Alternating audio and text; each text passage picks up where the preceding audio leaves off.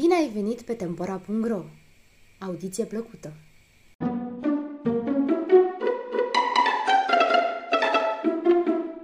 Și ursul învață carte.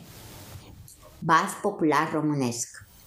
Era odată un fecior de împărat, copil răsfățat, că de răsfățat ce era, mintea lui se prostise.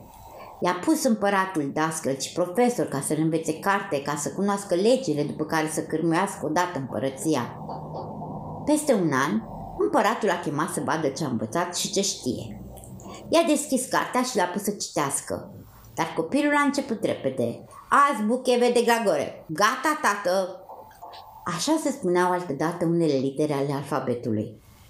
Altceva mai știi, dragul tati? Nu, a răspuns copilul, care scoțând degetul din nas a început a sări într-un picior și a râd de curat ca un prost. Dacă a văzut așa împăratul, a dat afară pe dascălii și pe profesori, crezând că ei sunt de vină, și a început a întreba printre curteni dacă știu un profesor bun. Ei l-au îndreptat la un învățat bătrân, care de învățat și de înțelept ce era, lumea îi spunea filozof. Împăratul a chemat pe filozof la dânsul și l-a tocmit să învețe copilul până îl face tobă de carte, să cunoască câte stele a făcut Dumnezeu, ca și toate cuvintele legii. Mă rog, să știe și toaca în cer când arhanghelii cheamă pe înger la bicerie. Însă, un lucru i-a cerut filozofului, să-l ia cu bine și cu vorbe bune pe copil, că e plăpânt și sperios. Filozoful însă, din întâia zi l-a luat pe feciorul de împărat aspru și din ce în ce mai rău, deoarece copilul nu mai se răzgâia. Nimic nu pricepea, cum și nimic nu învăța, până ce la urmă filozoful i-a tras câteva cu varga peste spate, spunându-i Ia să-ți scuturi cu jocul, doar să merge mintea la cap, că bătaia e din rai și începutul înțelepciunii. În ziua aceea, feciorul de împărat a prins a mai pricepe. Dar seara, când împăratul și împărăteasa l-au văzut plâns și cu zoile pe față, l-au întrebat ce a pățit, iar copilul le-a spus iacă așa și așa. M-a bătut filozoful și apoi mi-a schimbat lecția.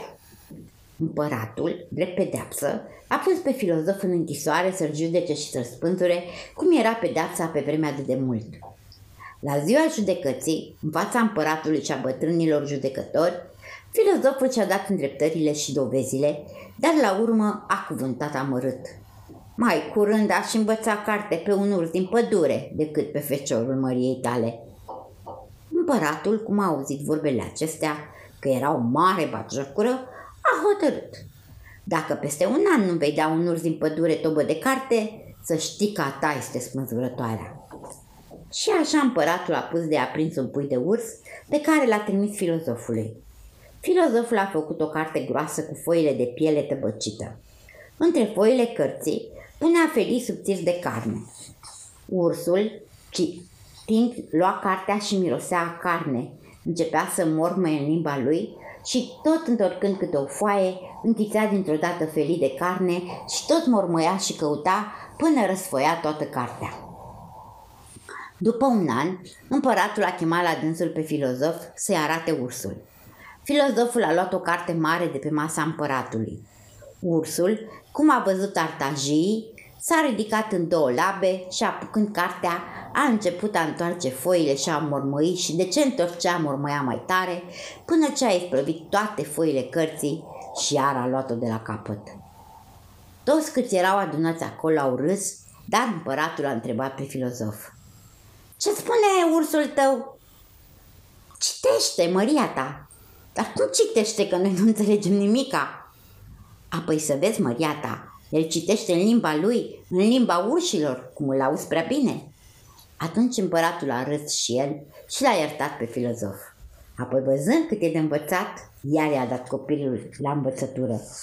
Filozoful, tot cum știa el, l-a învățat pe feciorul împăratului.